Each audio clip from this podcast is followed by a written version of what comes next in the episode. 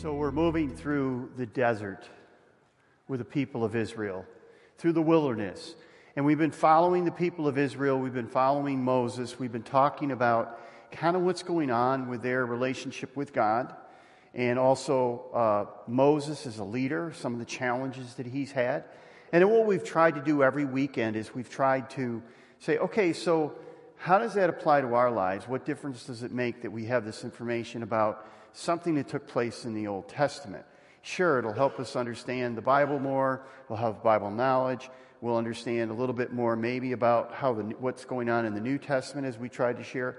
But what difference does it make in our own lives? That's kind of what we've been doing. And it seems like every week I say this, every weekend, it seems like I say, we're coming to uh, one of those quintessential, these, these main passages of Scripture. And we're here again because we're talking about Moses and the Ten Commandments. And many pastors, I, am one of them, have done a series on just the Ten Commandments and take a week on each of uh, weekend on each of the Ten Commandments and gone through them. We're not going to do that. We're just kind of do a, a flyby, and overview tonight, because I want to, I want you to see something that's that's above or beyond in the purpose of the law. So we're going to look at that this weekend. Um, it's been about three months since the people of Israel have left Egypt and they've been in the wilderness and God, they haven't been wandering aimlessly. God has been leading them every step of the way with a cloud, a pillar of fire and a cloud. And so God has led them every step of the way. God has provided for them. He's protected them. He's uh, been there for them. Uh, so Moses is going to get the law. Now, let me just say one quick thing, a couple quick things about the law. When you hear the word, when you say the law, many of you think, oh, the Ten Commandments. And certainly the law, that word law is used of the Ten Commandments. Also, the law is used of the whole Old Testament. Like you'll, you'll, Jesus will talk about the law and the prophets, and meaning from the beginning to the end. And the first five books of the Bible are called the Pentateuch. Five is Pentateuch, you know, five, it, you know, means Pentateuch are five books, five writings. And so uh, you have the, the five, first five books of the Bible are called the law. So um, just c- common things that we're talking about. But specifically this weekend, we're going to look at the Ten Commandments and what's beyond, uh, behind the Ten Commandments. Uh, by the way, Moses is going to meet God on Mount Sinai where God gives him the law. It's the same mountain that Moses uh, saw the burning bush, and God said, Go into Egypt. And, and Moses says, Well, what will be a sign that you're with me? He says, I'll bring you back here. I'll bring you back here. And so this weekend, we're going to look at how God, you know, brings him back to Mount Sinai and gives him the law and for the people. So I want to ask you a question uh, first. Um, this is one where you raise your hand. The next one won't be. But here's the first one. The first question I want to ask you is How many of you think that living life in obedience to the Ten Commandments is, is not a bad thing? It's a pretty good thing to do. Yeah, yeah, yeah. Okay, so the second question, you don't have to raise your hand. How many of you know the Ten Commandments? now, don't cheat. You know, I know what's on the sheet because I, I, I wrote it this weekend. So I know that they're there, and I know that you probably looked at them and say, Well, I think I know them now. And okay, I get that. So my next question is this one How do you live your life according to the Ten Commandments? If you don't know the Ten Commandments, right? So, uh, no worries. This weekend we're going to do a refresher course on the Ten Commandments. We're going to talk a little bit about them, but uh, we're going to dive into the, to the Ten Commandments. Uh, you can turn in your uh, Bibles to Exodus chapter 20. Exodus, Exodus chapter 20. That's where God gives Moses the Ten Commandments. I just kind of want to walk through them one by one, and I have them listed. Uh, notice I have four and then six. And, and that's on purpose because I want you to see that they're, they're different. I mean, they're, they're, there's a different purpose for those commandments. The relationship is different. But let's just walk down through those. So, uh, the first commandment is you shall have no other gods, no other gods. So, there's only one God, and uh, there is only one God that we are to worship. And we, you know, one of the cries of Israel was, Hear, O Israel, the Lord our God is one. So, there is only one God that we wor- worship. Secondly, we shall not make uh, or bow down to an idol. Now, most of us would say, well, listen, I don't have a lot of idols laying around the house, so that's not a big one, it's not a problem. And I've talked a lot about idols in the past. We're not going to go there today. Only to say is an idol is anything that you rely on other than God, something or someone that you rely on more than God. Number three, you shall not misuse the Lord's name. And so that would mean, you know, taking the name of the Lord in vain, cursing, uh, different things like that. And you can go you can go to extremes on that, but essentially what it means is you honor the Lord's name. And then number four, and I have that uh, on the left side of your paper. Uh, um, keep the Sabbath holy. We're going to talk more about that in a minute, so just set that aside. So the sixth commandment, six through ten, really deal with our relationship with one another. And we'll talk more about the relationships. But I just want to state them so that we know what they are. The, first, the, the sixth commandment is do not murder. So some translations, like the Old King James translation, had it do not kill. And that's actually not a good translation of the, the Hebrew. Uh, the Hebrew is very clear it's murder. And there's a difference between murder and killing, right?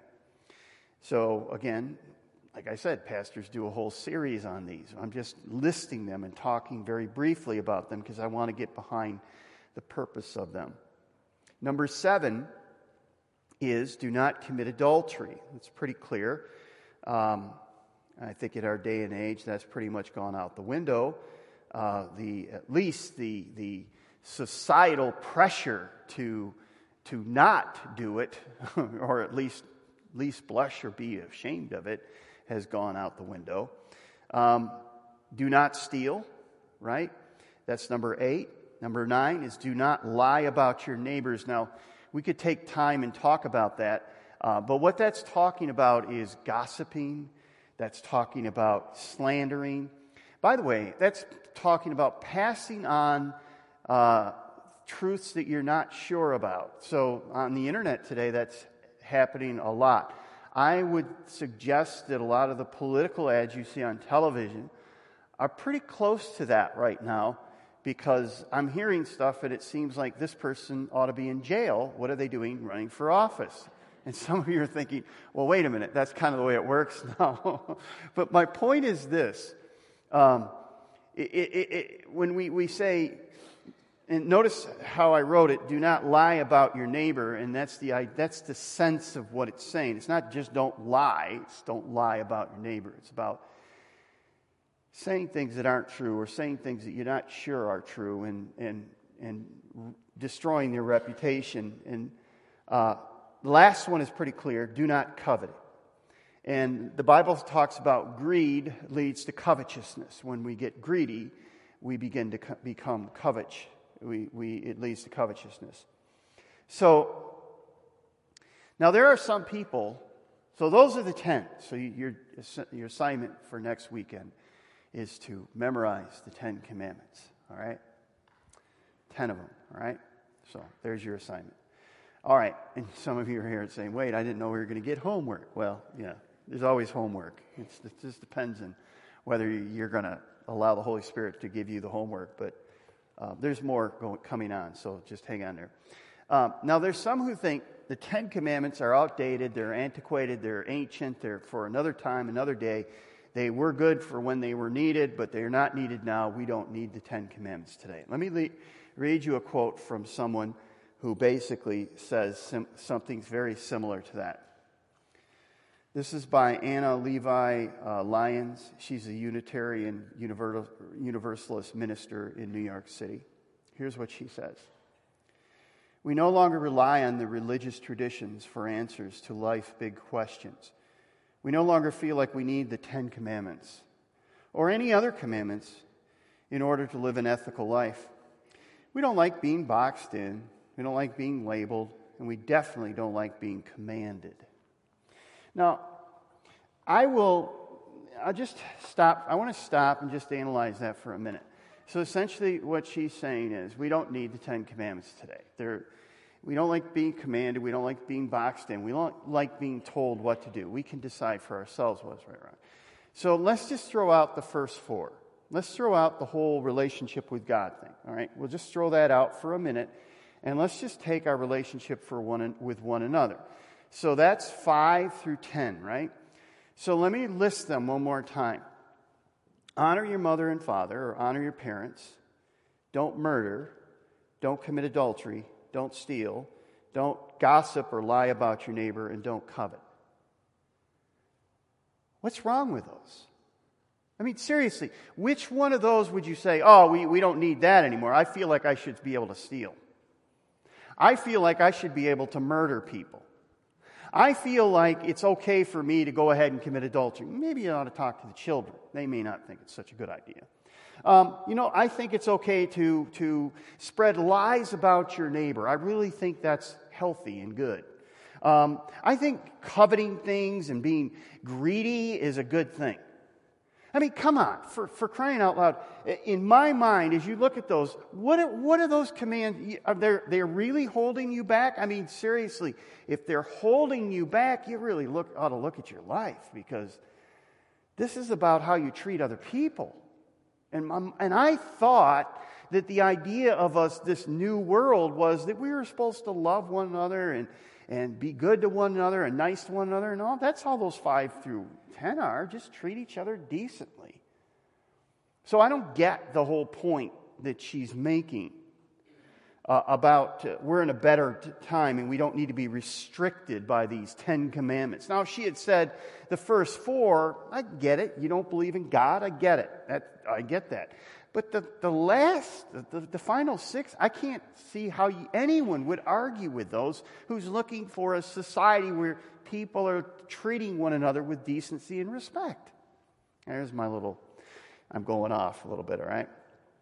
All right, so here's what I want to spend the rest of the time with. I want to talk about, by the way, your notes, I turned these in earlier this week, so there's not four points, there's six. I'll let you know where they're at but I've added a couple. There's six things that we need to know about the Ten Commandments. Six things that you, you may or may not know about the Ten Commandments. Because there's a lot of things out there that we assume we know about, but there's some things that uh, are really, you, you may, hopefully you leave today and you say, I didn't know that. I didn't, under, I didn't really understand that about the Ten Commandments. So here they are. The first one is this the Ten Commandments, and this is number one in your notes. The Ten Commandments were spoken before they were written. Uh, most people don't realize that, that God spoke the Ten Commandments before they were written down on the tablets that he gave to Moses. Uh, look at Exodus. Uh, you don't, I don't have these verses in there, but you can write them down. In Exodus chapter 19, verse 25, it says this So Moses went down to the people. And essentially, in Exodus chapter 19, what Moses is doing is he goes up on the mountain, and God says, Okay, I'm going to speak to the people. There's going to be like fire, and there's going to be just this manifestation of, uh, I'm going to, my presence is going to be manifest. Tell the people, stay away from the mountain, not to touch it. Tell the priests not to come up. Tell them just to stay away because they will be destroyed if they do that. Okay, so Moses got his commands, and he's coming down. And verse 25, it says, So Moses went down to the people and told them, and God spoke these words. I am the Lord your God who brought you out of Egypt, out of the land of slavery. You shall have no other gods before me. That's the first command. So he's speaking these verbally to the people. But if you go to verse 22 of Exodus 20, then the Lord said to Moses, Tell the Israelites this You have seen for yourselves that I have spoken to you from heaven. I have spoken to you from heaven. If you go to Deuteronomy, and you can write this verse down Deuteronomy 5, verse 3 and 4, it says this It was not our ancestors that the Lord made that had that the Lord made this covenant, but with us, with all of us who are alive here today. The Lord spoke to you face to face out of the fire on the mountain. So, very clearly, the scripture says that God spoke verbally to the people the commandments. These weren't just written down somewhere and on, on tablets, but God spoke verbally these commandments. The second thing, and this is number two in your notes, the Ten Commandments are simply the first of the, ten, uh, the first 10 of 613 commands in the Old Testament. It's only the, the first 10 of 613. Notice it says in Exodus 21 1, These are the laws that you are to set before them.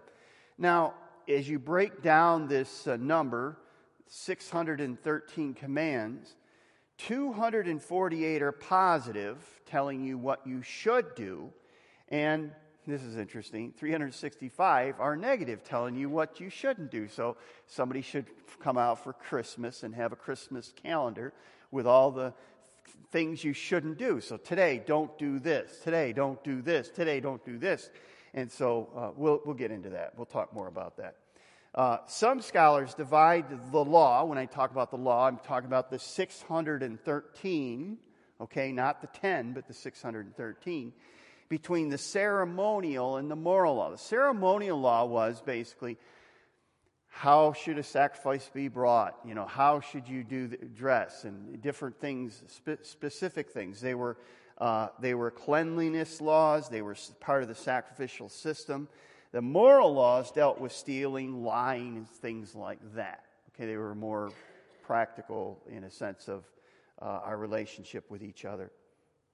Now, Christians believe, many Christians, most Christians believe, that we're no longer under the law today because Jesus fulfilled the law. At least they would say the sacrificial part of the law. Now, where do they get that? Where do, where do they get that idea that we're not under the law today? Well, they get it from Romans chapter 6. Paul says this in Romans chapter 6, verse 13.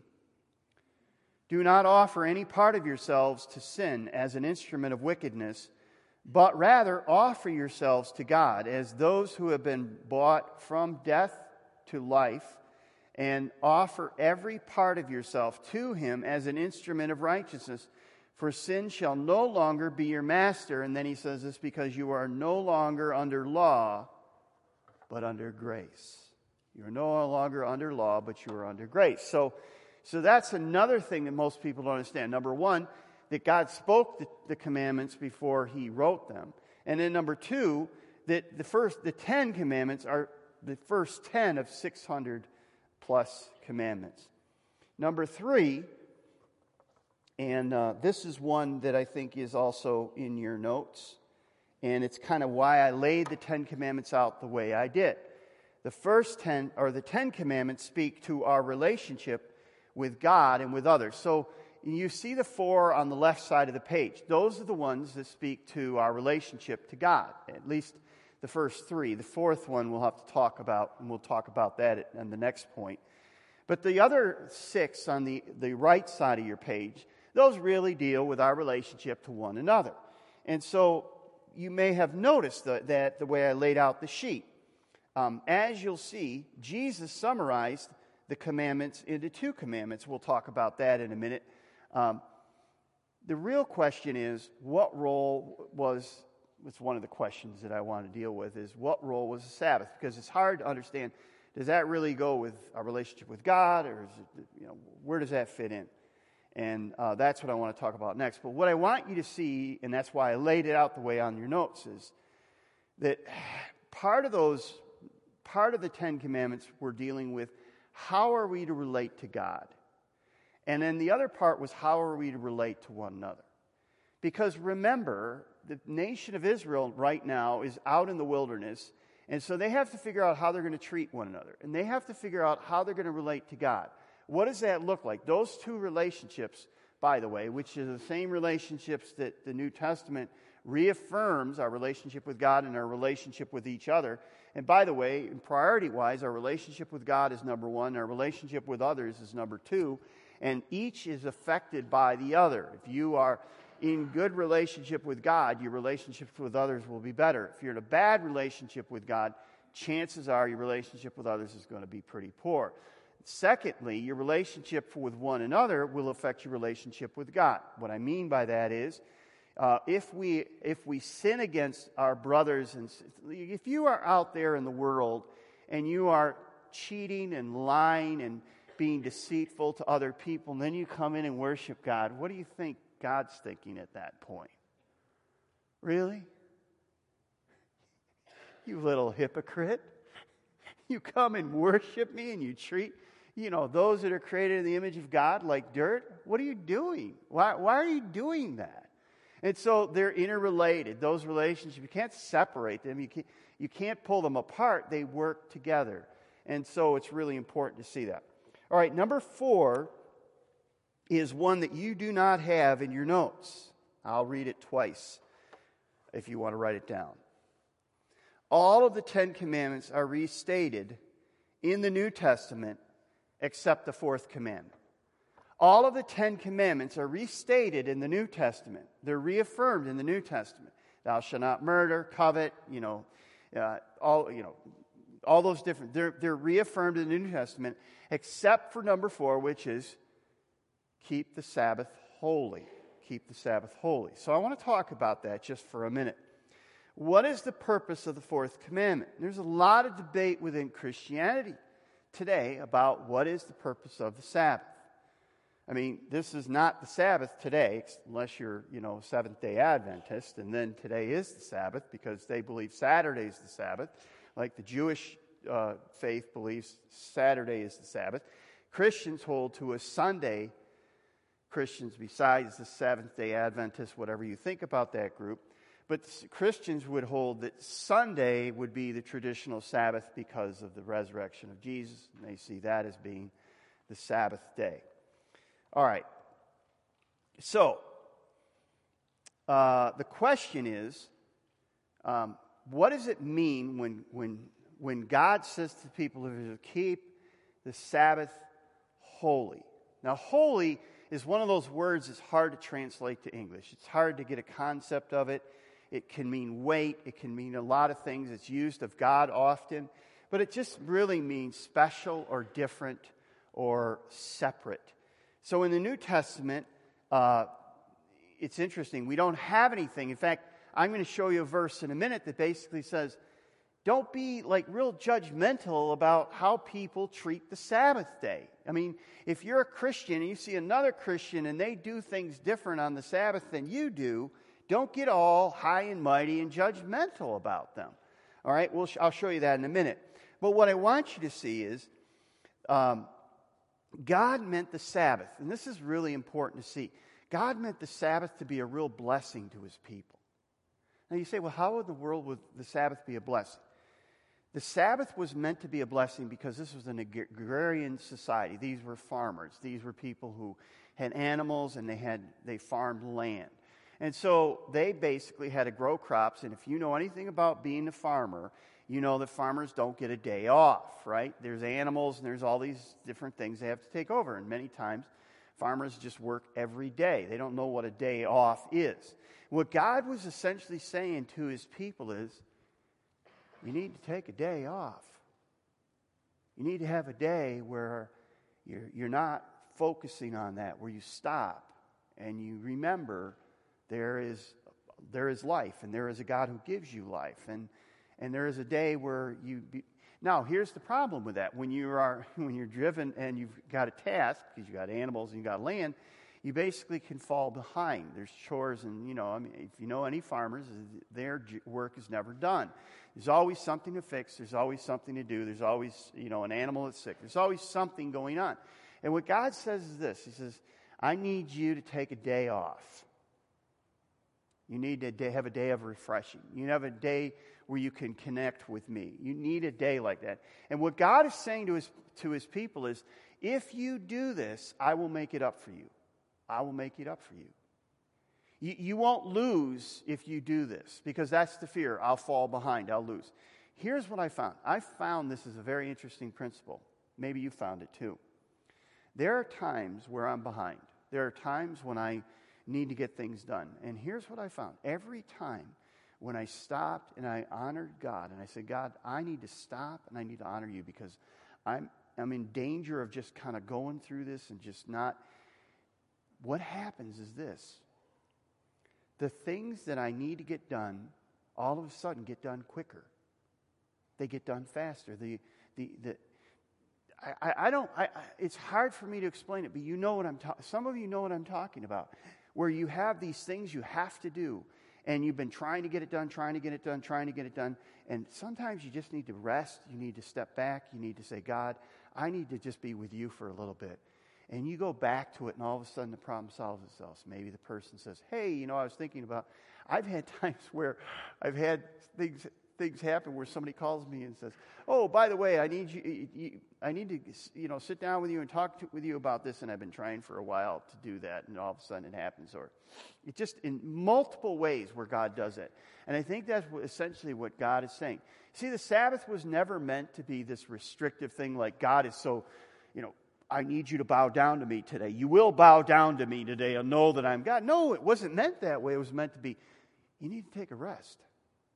By the way, there was a Sabbath rest for the land, and God said, You need to let the, let the, the land rest. It needs to rest. Give it a rest, because when you do that, the land will be better for you. It'll be more productive for you. It'll be better for you if you. So, just as the land needed rest, so do you. Take a rest. And so, that's essentially what the, the, the uh, Sabbath was meant to be. Uh, but what we tend to do is we take a blessing and we turn it into uh, a rule. Uh, so we become very legalistic about it, and you know, churches have had rules like you know, there's certain things you can do on the Sabbath, and there's certain things you shouldn't do on the Sabbath, and it's very restrictive, and it just depends what church you go to, and and all these formal things. But we take freedoms and we tur- turn them into to uh, laws. It's interesting that the Sabbath isn't reaffirmed. In fact, the one thing that is said about the Sabbath, this is the verse I want you to just write down. I'll read it to you. Uh, Colossians chapter 2, verses 16 and 17. It says, therefore, it says, therefore, do not let anyone judge you by what you eat or drink, or with regard to a religious festival, a new moon celebration, or a Sabbath day these are a shadow of things that were to come. The reality, however, is found in Christ. In other words, he's saying if you're a follower of Jesus Christ, another Christian is doing something different on the Sabbath, don't get all freaked out about it. Don't get all legalistic about it. Don't pick up a stick and say, you know, you're violating the Sabbath. You know. All right. Number five is also not in your notes. And it may be the best point I have all weekend. So I'm just saying. Okay? Number five, Jesus applied the Ten Commandments to real life. The first thing he did is he expanded the Ten Commandments. So you said it went from 10 to 613, and then Jesus blew everybody's mind. Because he says, you know, the Pharisees are pretty good at keeping the commandments. I mean, they pretty much kept track of every commandment, and they wore the right thing, and they did the right thing, and they said the right thing. But then Jesus comes along and Jesus says this You have heard it said that you shall not commit adultery. Yep, haven't done that, haven't done that. But I tell you that anyone who looks at a woman lustfully has already committed adultery with her in his heart. Oh, snap. Right? Right? And he says, you, you know, and then he goes on, he says, You've heard it said, don't, you know, kill. But anybody says to your brother, Raca, you fool. so Jesus goes like further.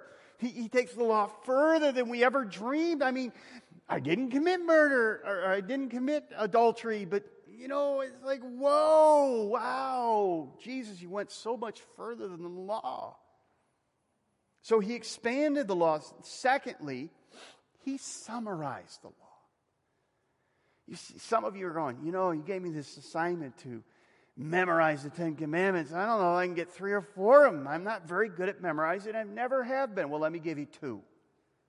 And here they are. Teacher, what is the greatest commandment in the law? And Jesus replied, Love the Lord your God with all your heart, all your soul, with all your mind. This is the first and the greatest commandment. And the second is like it love your neighbor as yourself. And then he says this all the law and the prophets hang on these two commands. Do you see why I broke the Ten Commandments down in those two? Because it really deals with our relationship with God and our relationship with each other. That's what the Ten Commandments were all about. How do we relate to God and how do we relate to each other? And they are tied together. Your relationship to God affects your relationship to others. Your relationship to others affects your relationship to God. Jesus said that if you're going to bring a, a sacrifice to the altar, and you know you have something against your brother, before you come and worship me, straighten things out with them, and then come and worship me. They're tied together. That's all Jesus was saying. So Jesus not only expanded the Ten Commandments, he summarized the Ten Commandments, and then number three, he, and this is all under point, uh, point five, he fulfilled them. He fulfilled the Ten Commandments. He fulfilled the 613. He fulfilled the law. And notice what he says in uh, Matthew, this is Matthew 5 17. Jesus says this He had a high view of the law. Do not think that I have come to abolish the law or the prophets. Now, let me stop there and say something. Remember before when I mentioned and I talked about the law, and I said the law means the Ten Commandments and 613 commands. It's all of that. But it's also the first five books of the, of the Old Testament, right? Genesis, Exodus, Leviticus, Numbers, and Deuteronomy. Those are the five books of Moses that are called the law. It's like the bookend, the beginning of the Old Testament. What's the end of the Old Testament? The prophets. So Jesus is referring not just to the, the beginning and the end, but he's everything in between. In other words, from the beginning to the end, he's saying. From the law to the prophets, Jesus is saying the totality of the Old Testament. By the way, what we know in this day of Jesus is the Old Testament books were determined, they were already settled. Everybody knew what the Old Testament books were. And it, we call that the canon. In other words, the Old Testament books, the 39 books of the Old Testament, were already well understood. Everybody knew what the Old Testament was. And what Jesus is saying, the law and the prophets, he's saying the whole Testament. So understand that context when he says the following he says this Do you think that I have come to abolish the law or the prophets? Have I come to abolish the Old Testament? He says, I have not to come to abolish them, but to fulfill them. There are people today who say, I just can't believe the Old Testament. I can't believe the stories, the miracles, all the problems, the issues in the Old Testament. They're just, they're, they're beyond. I can't get over the miracles, the creation, the, the Jonah and the great fish, uh, all these different things. I, I can't, I can't, well, you better get on board with Jesus because Jesus is on board with all of these.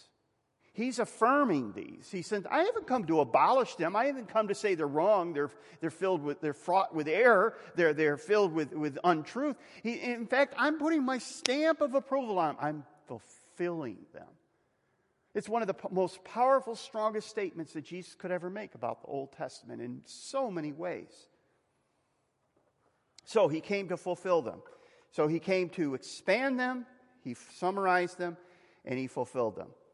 So, number six is really number four in your notes. You have this one. The commandments were not given to save us. Uh, if you were to ask people on the street, Christian ish people, and I think that's the word we should use nowadays for people who say they're Christians, they're Christian ish. They're kind of Christian.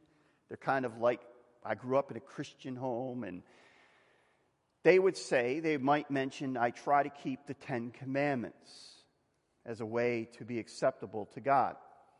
The question is, why were the Ten Commandments given to us? Why were they given? Here's a few things you can write down.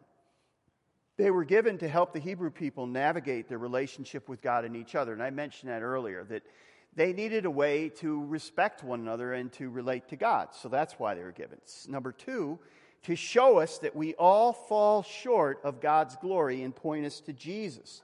Paul talks about that in Romans chapter 7. Notice what he says. What shall we say then? Is the law sinful? Certainly not. Now, when it's talk about the law, remember, it's talking about all these commands. Nevertheless, I would not have known sin, uh, what, what sin was, had it not been for the law. For I would not have known what coveting really was if the law had not said, You shall not covet. covet. So, what Paul is saying is the, the law was meant to point us to our failure, our need. I mean, you know, some of you, there are things that you found out, and you go, Oh, I didn't know that was wrong. Oh, now I do know it's wrong. You know, I mean, if, if uh, uh, I got pulled over uh, when I was in confession. I'll make this real quick, okay? So, when I was out in Denver, I got pulled over. I was talking to my son. Carol was in the car, and it was a dark road on a mountain, and I was apparently going across the, he called it the fog line. And I said, I, I don't know what that is. What's the fog line? I've, I've never heard of it. He says, Oh, it's the line on the, the right side of the road. Well, I'd never heard that. And I, you know, and he, he, he just gave me a warning. He said, just, just wanted to make sure you're all right. And I said, Well, it's an unfamiliar road. It's very dark. Eh, I was involved in a conversation, and, you know, so he let me go. I, I didn't even know what a fog line was. I didn't even know I was violating the law. I mean, you know, we have fog in New York and we have fog in Iowa, and I've never heard that expression. But apparently, I had violated something. I had no idea what it was. And uh, th- this is what the law does the law says this is coveting. Oh, okay. So it points me that I've done that and I'm a coveter. And uh, so now the law has pointed me. So if you go uh, Exodus 19, this is what it says Moses went up to God, and the Lord called to him from the mountain, saying, This is what you are to say to the descendants of Jacob, and what you are to tell the people of Israel. You yourselves have seen what I did to Egypt, and how I carried you on, notice this phrase, how I carried you on eagle's wings and brought you to myself. Now, if you obey me fully and keep covenant, then out of, um, out of all the nations you will be tre- my treasured possession.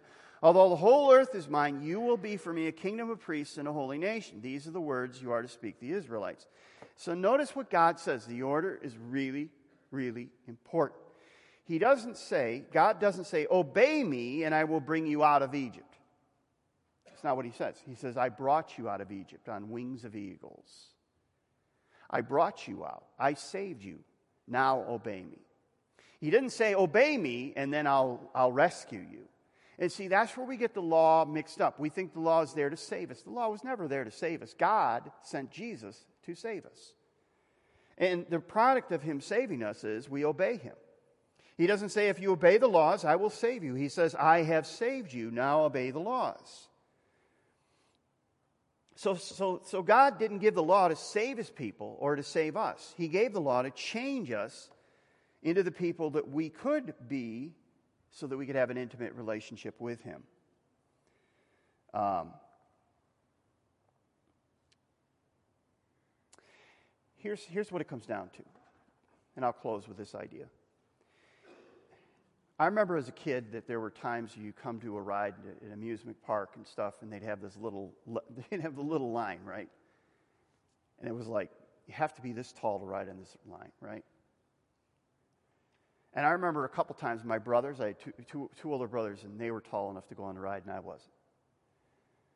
And I was like, I can't, I, I, why can't I go? Why can't I go? Because you're not tall enough. You don't measure up. And here's, here's what comes down to what the law tells us is that none of us will measure up. None of us is tall enough. None of us is good us. None of us is righteous. Now, so that's what God knew, and God sent Jesus Christ to come down to be tall enough to measure up, to take the, the penalty that we deserve, to keep the law perfectly, which we couldn't.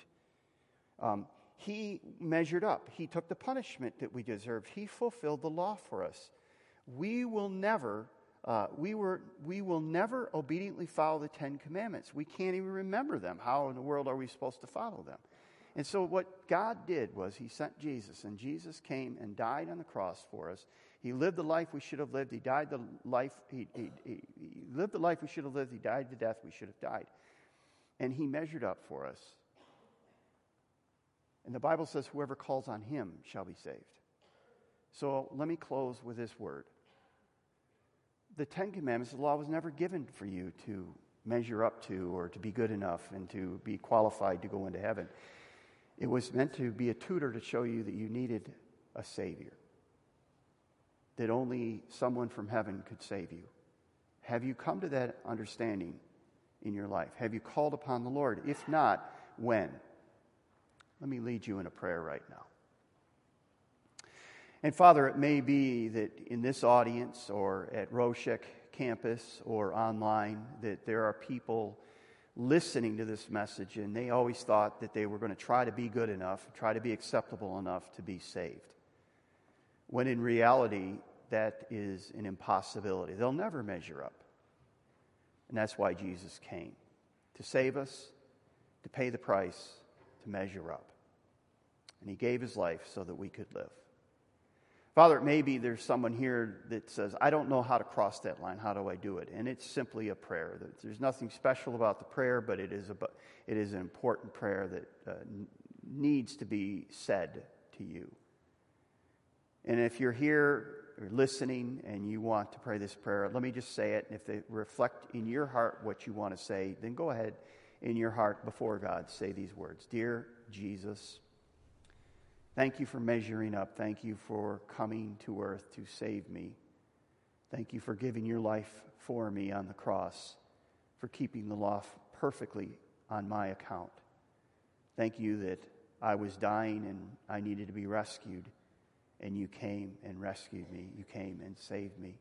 You measured up because I couldn't. You gave your life to me. Now, right now, in my heart, I give my life to you. And I ask you to lead and guide me and give you the steering wheel of my life. Please drive. Please take over my life.